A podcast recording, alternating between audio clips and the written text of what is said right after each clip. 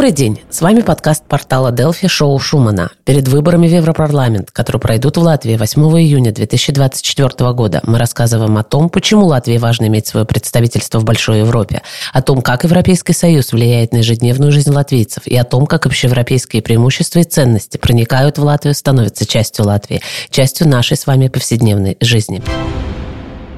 Для начала, поскольку это наш авторский подкаст, коротко представимся. Мы обе журналистки, мы давно и глубоко интересуемся политикой. Так получилось, что на сегодня я, Данута Домбовская, живу в Риге и больше вникаю во внутреннюю политику. Александра Полищук живет в Брюсселе и видит то, как наша латвийская политика вписывается в общеевропейскую и то, как мы, Латвия, умеем или не умеем отстаивать свои интересы.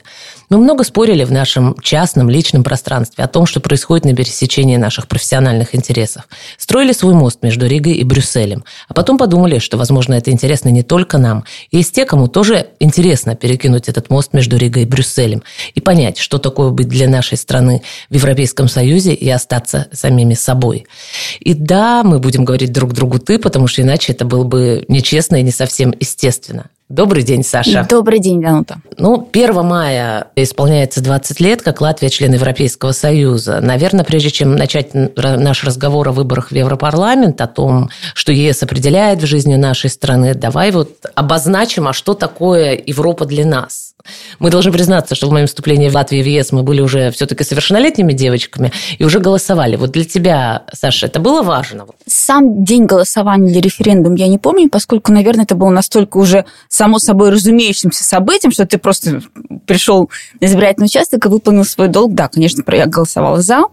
Мне в этом плане, для меня, наверное, Евросоюз это вообще нечто, что во многом определяло мою судьбу, потому что я, как человек, рожденный в начале 80-х, я заканчивала в школу на рубеже веков и тысячелетий, и это был уже тот момент, когда было абсолютно четко понятно, что Латвия выбрала путь в Европу, и даже для нас, тогдашних выпускников школы, это означало очень четкий пакет требований, которые нужно было выполнить. Первое из них, конечно, было натурализоваться, сдать на гражданство, потому что мы понимали, что только это открывает тебе все границы, не знаю, возможности для учебы, работы за рубежом и снимает какие-то барьеры там для карьеры и прочее.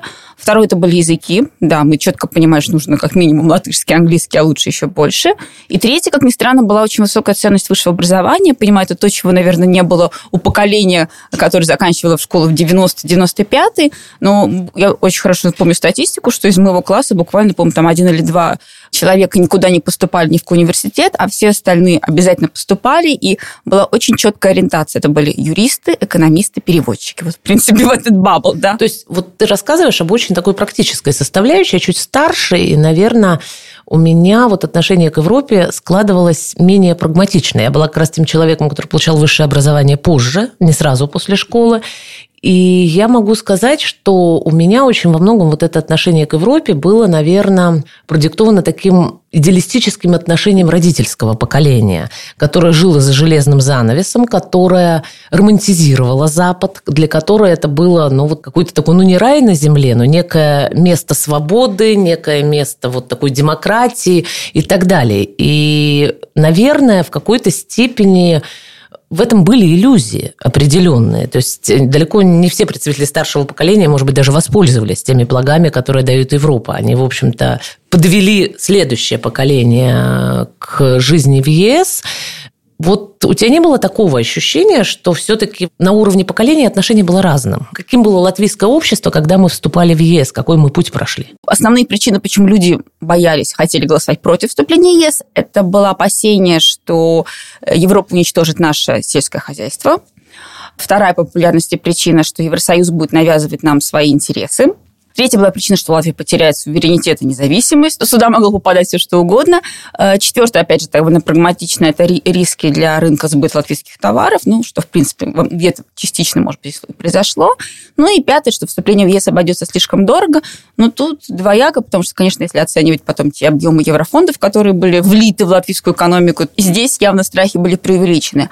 А вот причины голосовать «за», они как раз-таки, опять же, в основном строились на какой-то экономическом меркантильных совместных интересах. То есть первый пункт – это то, что Евросоюз может обеспечить экономический рост, полинать надежды. Второе, что просто поможет общему вот евроинтеграции, что, наверное, для нас, жителей маленькой страны, где-то там на обочине Европы было важно, вопрос о поколениях. Расшириться возможности в учебе – это был третий аргумент. И дальше, тут, мне кажется, народ немножко путал Евросоюз и НАТО, потому что была такая мысль, что вступление в ЕС – это гарантия безопасности Латвии.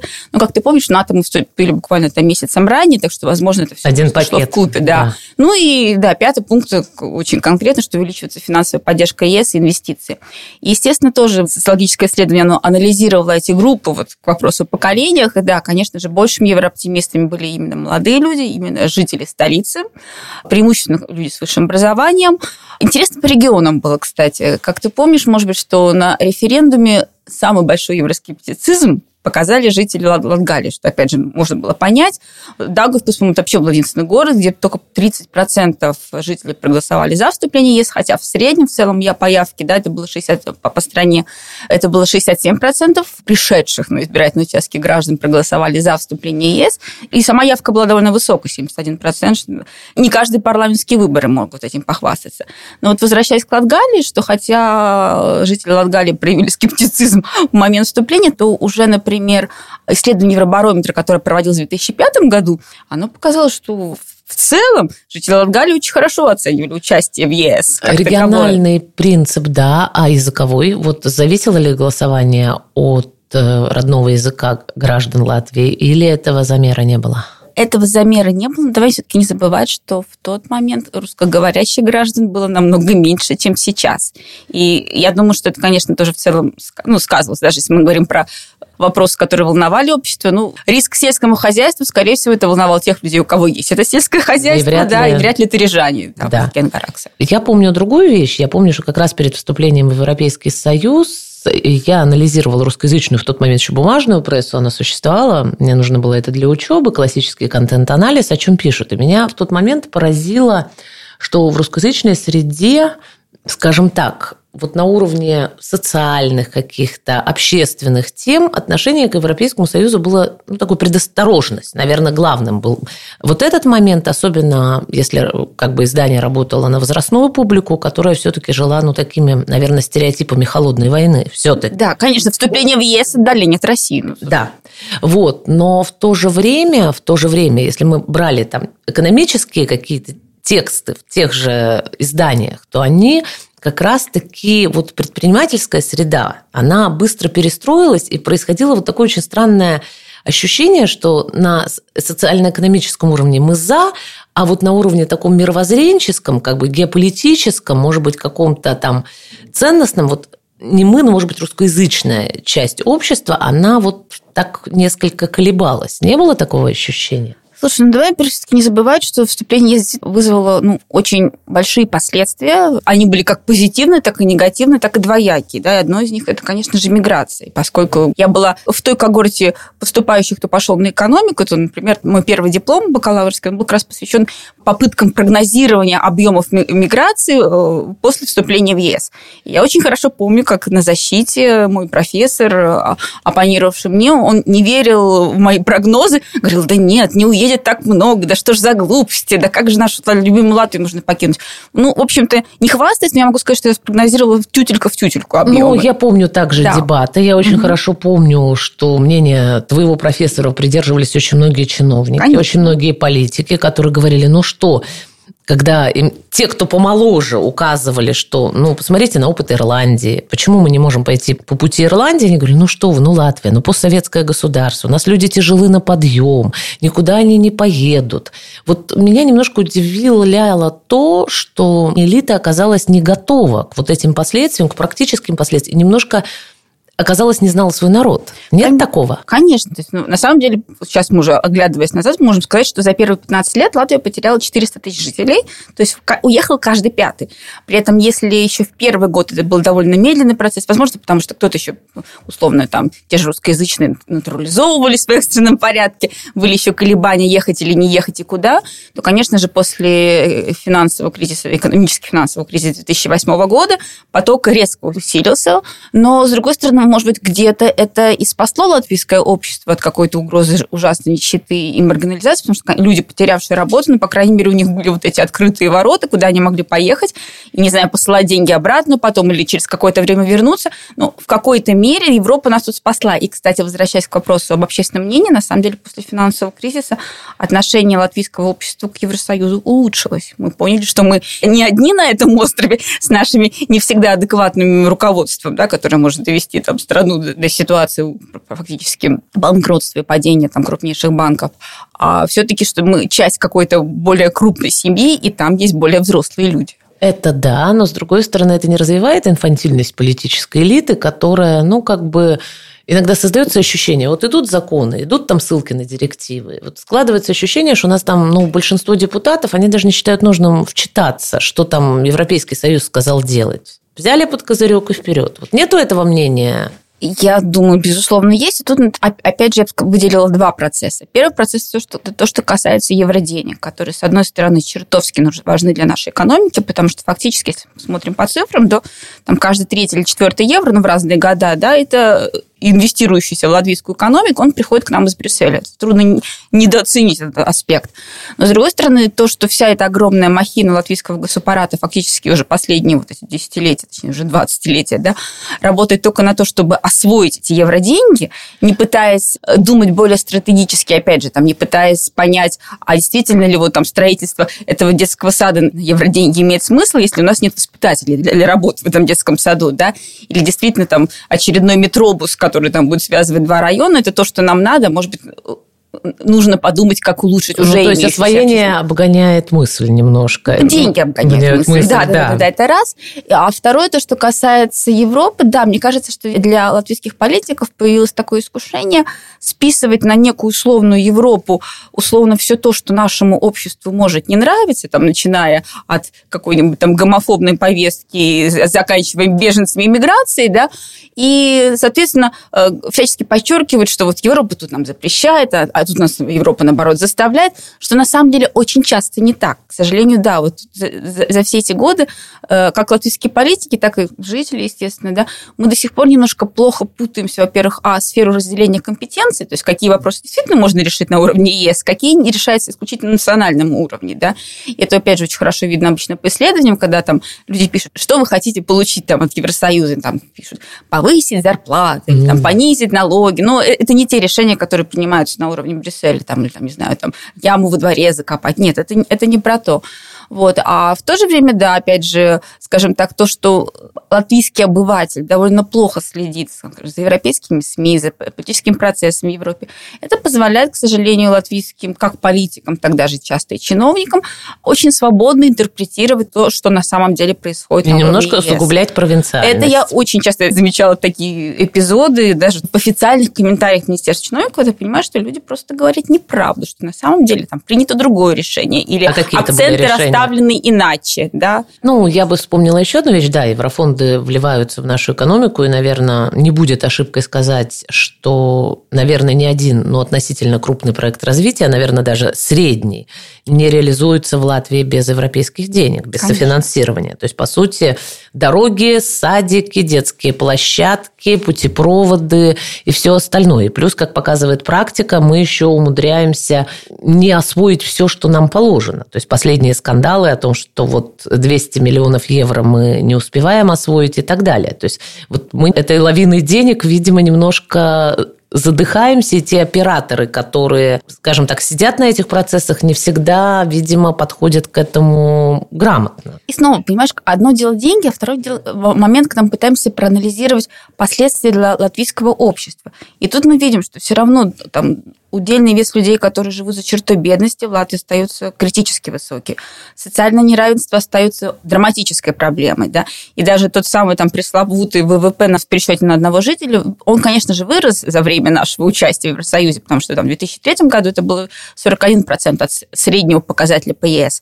В 2022 году мы уже достигли 74% от среднего показателя от ЕС, но все равно мы отстаем на 26%. Мы даже не, какая-то, скажем так, низшая середина, мы все равно остаемся вот этот самый бедный блок. Почему? Опять же, смотрим на соседей рядом, Эстония и Литва. им как-то удалось лучше. А то, что касается социального неравенства, для меня даже каким-то было откровением, когда я сравнила статистику по всем тем 10 странам, которые вместе вступили в 2004 год. Как ты помнишь, помимо стран Балтии, также вступили страны Восточной Европы, там Польша, Словакия, Чехия, и, например, у них проблем социального неравенства фактически не стоит при том, что у них были все те же самые ресурсы, что у нас, те же еврофонды, та же необходимость подлаживать свои регулирования и законодательства под некоторые европейские стандарты. Ну, у нас же модная теория, что мы все, у нас последствия советской оккупации. Мне кажется, как-то уже стыдно называть эту причину, просто хотя бы потому, что в Латвии уже выросло не одно поколение, которое не помнит вообще советскую оккупацию как таковую, да, то есть рожденные после 90-го года. Но еще один момент, о котором бы я хотела упомянуть. Последний обзор Банка Латвии указывает на то, что в нашей стране инвестиции это в основном либо государственные, то есть, скажем, это оборонный сектор, который бесспорно будет сейчас развиваться с учетом той ситуации, которая сложилась в мире и на границе, и европейские деньги. Европейские деньги, также Райл Балтик, еврофонды в строительство, в дороги, еще что-то. Но одновременно это показывает, что мы стали таким ну, немножко придатком. То есть мы сами развиваем свое предпринимательство. Нас это вот ну, не расслабило, может быть, не нас, а именно политическую элиту страны. Ну, что? Да, возвращаемся к тому, к чему мы говорим, политическое мышление – когда ты знаешь, что так или иначе тебя профинансируют, и в конце года ты хвосты свои закроешь, да, это расслабляет, и даже ведет, я бы сказала, к некоторой деградации. Но тут как-то странно в этом винить Евросоюз или Брюссель. Это исключительно наше решение на местах. Ну, а вообще есть осознание, что нужно конкурировать внутри Европейского Союза. Я очень хорошо помню те дискуссии, которые были сразу после вступления в Европейский Союз. Я помню, там собирались политологи, эксперты, экономисты. Они говорили, вот, мы так долго там больше десяти лет шли к тому, чтобы стать частью Большого Запада, европейского сообщества. Мы достигли, наконец, этой цели. Опять же, упоминалась тогда и безопасность, то, о чем ты говорила, что у нас люди все-таки немножко путали Европейский Союз и НАТО. Мы достигли этих целей, как здорово, но нам сейчас надо выдвинуть какую-то новую национальную идею.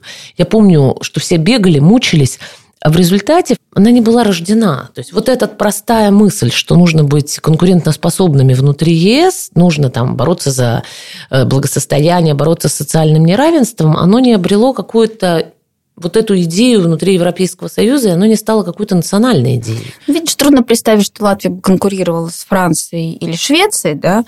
Вот, нам бы ну, а с Литвой ну, да, внутри извините. Балтийского блока. Но мы реально упустили вот, вот этот момент придумать собственную фишку. То, что удалось сначала эстонцам, эстонцам это удалось первыми. Кстати, очень интересно, что если смотреть, опять же, эти опросы общественного мнения, то на подходе к вступлению в ЕС в Эстонии было такое же количество евроскептиков, как и в Латвии, да? То есть это было практически больше половины половина населения либо не хотели в этот Евросоюз, либо выражали свои опасения. Может быть, это, кстати, опять же связано с тем, что в Эстонии, как и в Латвии, довольно большая русская община традиционная. Но, тем не менее, благодаря во многом активности эстонских политиков того времени, в том числе на уровне ЕС, лоббирования каких-то бизнес-интересов, тот же IT-сектор, который в Эстонии был на подъеме, для которого как раз-таки выход в большую Европу, это был огромный шанс, да, очень быстро в Эстонии как раз-таки доля еврооптимистов увеличилась, и сейчас, конечно, даже глядя на свой Брюссель, на какой-то бабл, я вижу гораздо больше именно эстонских там еврочиновников в самых разных местах, и там эстонские фамилии, которые там встречаются на каких-то уровнях. Ты обращал внимание, что когда ты приезжаешь в Эстонию, например, если какой-либо проект инфраструктуры реставрирован или построен на европейские деньги, там будет стоять какой-то огромнейший, огроменный плакат, который будет привлекать к этому внимание. То есть тем же эстонцам постоянно об этом намекают, напоминают, объясняют. У нас... Э, я в силу работы да. вижу всегда вот эти строчки, но я понимаю, что это, даже это я присматриваюсь. Да, это, это даже я визуально. Опять же, в Эстонии там гораздо лучше там, уровень знания английского языка, там традиционно теснее связи, скажем, Швеции, Финляндии, да, то есть это все мелкие каналы, мы вроде как всегда больше на Россию были ориентированы. Но в общем контексте э, э, эти ну, факторы сейчас работают. на Россию ориентированными быть нельзя, поэтому... Да, вот поэтому мы оказались в положении, что даже несмотря на то, что прошли самые 20 лет, мы на... еще, наверное, трудно сказать, что Латвия до конца интегрировалась в Евросоюз. Она интегрировалась формально, но насколько мы ментально интегрировались, ну, вот ну, нам, мы... будет, нам будет что обсудить в нашем подкасте. Ну, вот мы говорили об экономике в какой-то степени, пусть по верхам, но говорили о менеджменте политическом, но есть же еще ценностный ряд. Есть вещи, которые сейчас очень актуализируются, особенно, может быть, вот э, в ушедшем году была ратифицирована, наконец, Стамбульская конвенция, наконец, были признаны, признаны партнерские, были, были признаны партнерские отношения и так далее, что вызвало вот эту волну ну, скажем, такого некого противостояния, если так можно выразиться, либералов и консерваторов, условно глобалистов и традиционалистов, потому что ну, мы вынуждены признать, что Европейский Союз все-таки является таким явлением глобалистским. Вот эта часть, насколько она сейчас важна, насколько она определяет многое. Мы же видим ту же Польшу. Да, у них нет там социального неравенства, но последние выборы в Польше это было, ну, в общем-то, противостояние в какой-то степени еврооптимистов и традиционалистов. В какой-то степени мы в Латвии внутри своей страны наблюдаем, ну, наверное, где-то то же самое. Причем у нас получается, вот на мой взгляд, может быть, я ошибаюсь, но у нас получается, что у нас даже такое очень национал-консервативное крыло, оно как бы совсем ставить под сомнение Европейский Союз не может. И, как мне кажется, в том числе потому, что в сознании обывателя все-таки Европейский Союз НАТО – это коллективный Запад, который гарантирует безопасность. То есть совсем выступать против нельзя, но уже слышны там с национал-консервативного крыла, который стал оппозиционным, разговоры о том, что мы недостаточно защищаем свои интересы в ЕС, слышно о том, что нам навязывают эти ужасные э, европейские ценности, родитель номер один, родитель номер два, что опять же появляется такие некоторые опасения, связанные с все больше обретающей, скажем так, популярность даже внутри страны конкурентоспособностью английского языка.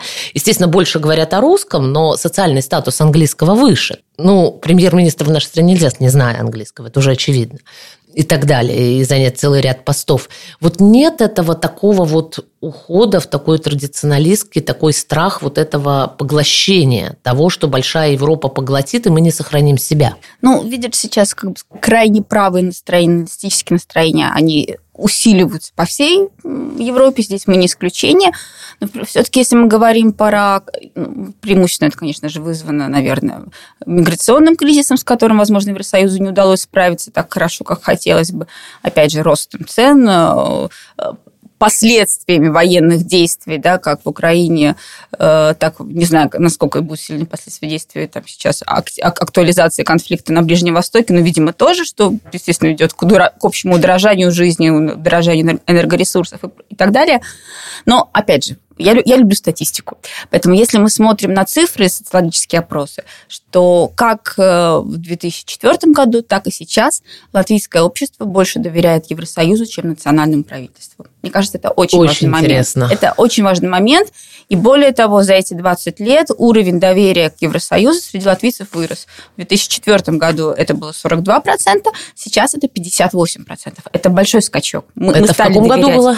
Э, последняя цифра ты имеешь да. в виду? Сейчас, 2022 То есть 2023 ситуация год. с Украиной повлияла на это? На твой Тем взгляд? Менее, видимо, да, конечно, мы, мы, мы рады, что мы в ЕС, а не где-то там, не, не просто отдельная страна. То есть последовательно по пунктику, по пунктику, но это очень большой разрыв. И сейчас даже в целом, если мы смотрим по Европе, уровень доверия к Евросоюзу в Латвии выше, чем в среднем по ЕС. Да? То есть, наверное, если западные страны все больше проявляют некоторого евроскептицизма, это не обязательно повтор... желание повторить путь Великобритании, но тем не менее, скажем, да, то есть, возможно, ну, они чувствуют круп... себя спонсорами. Да, Зачем мы кормим всех эти, всю эту Восточную Европу, кажется, всю эту Европу второй скорости, которая приезжает к нам работать, и которую мы помогаем финансово и так далее. То, То есть нет у больших стран раздражения, но у старой Европы. Ну, есть, но с другой стороны, это для них и некоторая миссия, там та же Германия или Франция, я думаю, все-таки они чувствуют себя теми основополагающими силой Европы, да, и хотят, не хотят, но придется тянуть этот корабль дальше. И, но даже, говорю, вот если возвращаться к опросам и тематике, которые волнуют латвийцев уже сейчас, да, уже в актуальной повестке, то, поверь мне, это не тема ЛГБТ-браков и даже не насилие против женщин, Стамбульская конвенция. В первую очередь, это, да, международная ситуация, ну, потому что мы близко к России, близко к Украине. Но второй, практически то же самое по процентам, это рост цен, рост цен на энергоресурсы, энергопоставки. Третье – это угроза каких-то экономических кризисов, потрясений. И, кстати, вот еще один аспект. Да, латвийцев волнуют вопросы иммиграции. Но когда латвийские граждане спрашивали, как вы считаете, какими вопросами Евросоюз должен заниматься, то только 4% респондентов сказали, что Евросоюз должен активизированно, активно заниматься проблемой иммиграции. То есть, скорее всего, этот некий страх чужих, там, не знаю, выходцев из Африки или там мусульман, которые могут приехать к нам, это тоже частично... Миф ну, не миф, но это навеяно больше политической медийной повестки, нежели То есть мы пока жителя. смотрим боевик, Да, говоря, смотрим на большом боевик. экране. А когда вот спрашивают э, реально, как, как вы считаете, вот какими вопросами должен заниматься Евросоюз, чтобы ваша жизнь в Латвии здесь была лучше? То все это говорят экономикой, и на втором месте вопросы здравоохранения. То есть это то, что действительно вот волнует нас здесь. А То, Европейский что- Союз этим занимается, но экономикой, да, окей. Здравоохранением, особенно после пандемии коронавируса, да, все больше и больше решений на, на- ну, ты помнишь, даже покупка вакцины, она была совместной, да, то есть, конечно, это еще не настолько стандартизированный на уровне Европы вопрос, но, тем не менее, все больше сейчас разрабатывается, например, общий список критических лекарств, чтобы исключить дефициты медикаментов по всей Европе. То есть, да, движение То в этом... есть Европейский Союз может пойти по пути каких-то все больше общих поставок для стран? То есть эта Безусловно. тенденция идет? Или, по крайней мере, общие правила для создания запасов, или, скажем, введение принципов солидарности, когда странам, которым, там, вот, допустим, не хватает антибиотиков или каких-то медикаментов для лечения диабета, или ну, то, то вот ак- актуальные проблемы сегодняшнего дня, то, допустим, те страны, которые могут помочь, они могли бы это делать. Но все-таки вот для Латвии все-таки был актуален этот вопрос 20 лет назад, некая утрата суверенитета, какую-то часть все равно решений мы делегировали Брюсселю, это несомненно. То есть это сейчас уже актуально или все, пройден этап, мы как бы в ЕС, и для нас это ну, не важно вот такое, на твой взгляд? Трудно сказать, потому что, опять же, мой бабл, он очень проевропейский, что в Латвии, да, естественно, что там в Брюсселе, и, я, и, и все эти люди, вот как, как, как, как согласно опросам, гораздо больше доверяют тем решениям, которые принимаются на европейском уровне, нежели то, что, может быть, те идеи, которые могут прийти латвийским властям. Я думаю, что, конечно, наверное, по-своему все равно нам хочется, чтобы у Латвии был какой-то свой особый путь, чтобы мы... Мы попрощались, Да. и к евро мы Ну, то есть- привыкли быстро. То есть, наверное, нам все-таки хочется, чтобы у нас там был, не знаю, Новый год и Рождество, а не просто зимние праздники, да, как сейчас уже все популярнее и популярнее в Европе.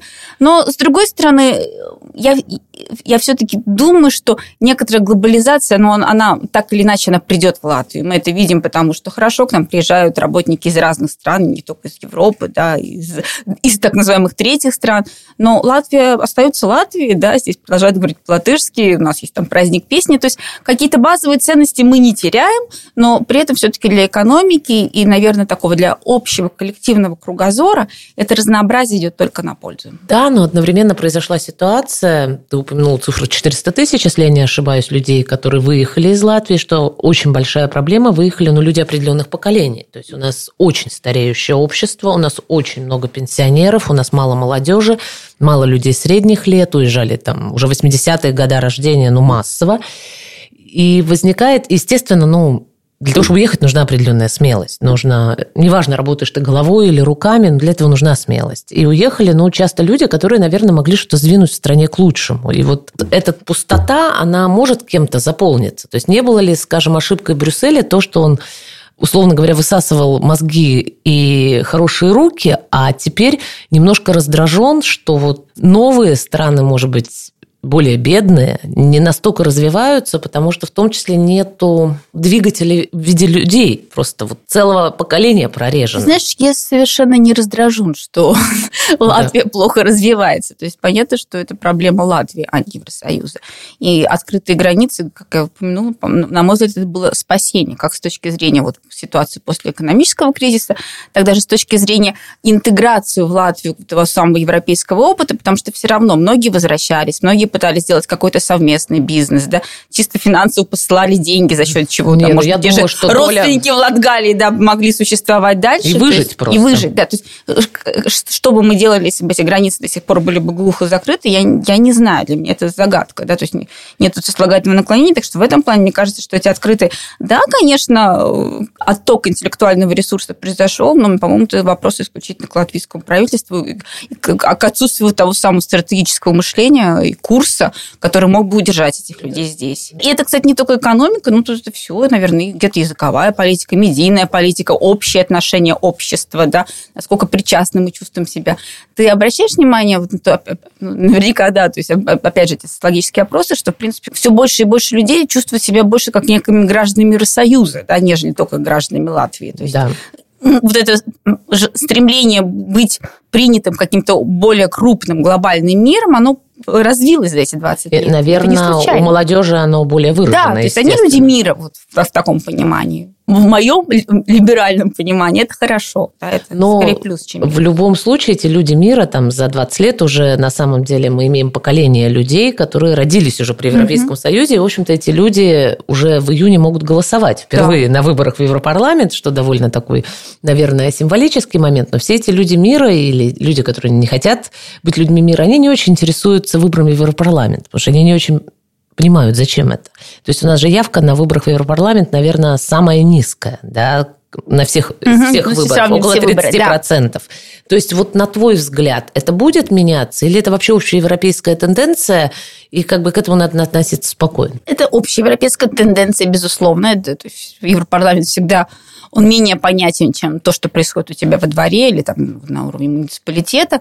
Но, тем не менее, мне, мне все-таки кажется, что, во-первых, благодаря работе СМИ, журналистов, во-вторых, все-таки благодаря тому, что так или иначе мы все больше и больше будем интегрироваться в Евросоюз. Даже, там, не знаю, прием тех же украинских беженцев, да, то, что еще там 20 лет назад казалось совершенно невозможным и неактуальным, но теперь мы вместе со всей Европой помогаем большой группе людей, и поэтому, конечно, нам важно и интересно понимать, а что делает Евросоюз, допустим, там, в каких-то международных вопросах, или что делает Евросоюз э, там, с точки зрения э, миграционной политики. А последнее событие, ну, естественно, военное вторжение России в Украину, оно очень изменило мир, оно заставило в том числе нас понимать, что мы хотим принадлежать кому-то, кто и гарантирует безопасность, кому-то большому и экономически, и политически. То есть вот это не может вызвать, ну, скажем, такой приток интереса какого-то, возникновение интереса к выборам в Европарламент в этом году? Или это пройдет незамеченным? Я не думаю, что, что можно тут выделить какой-то один фактор, да.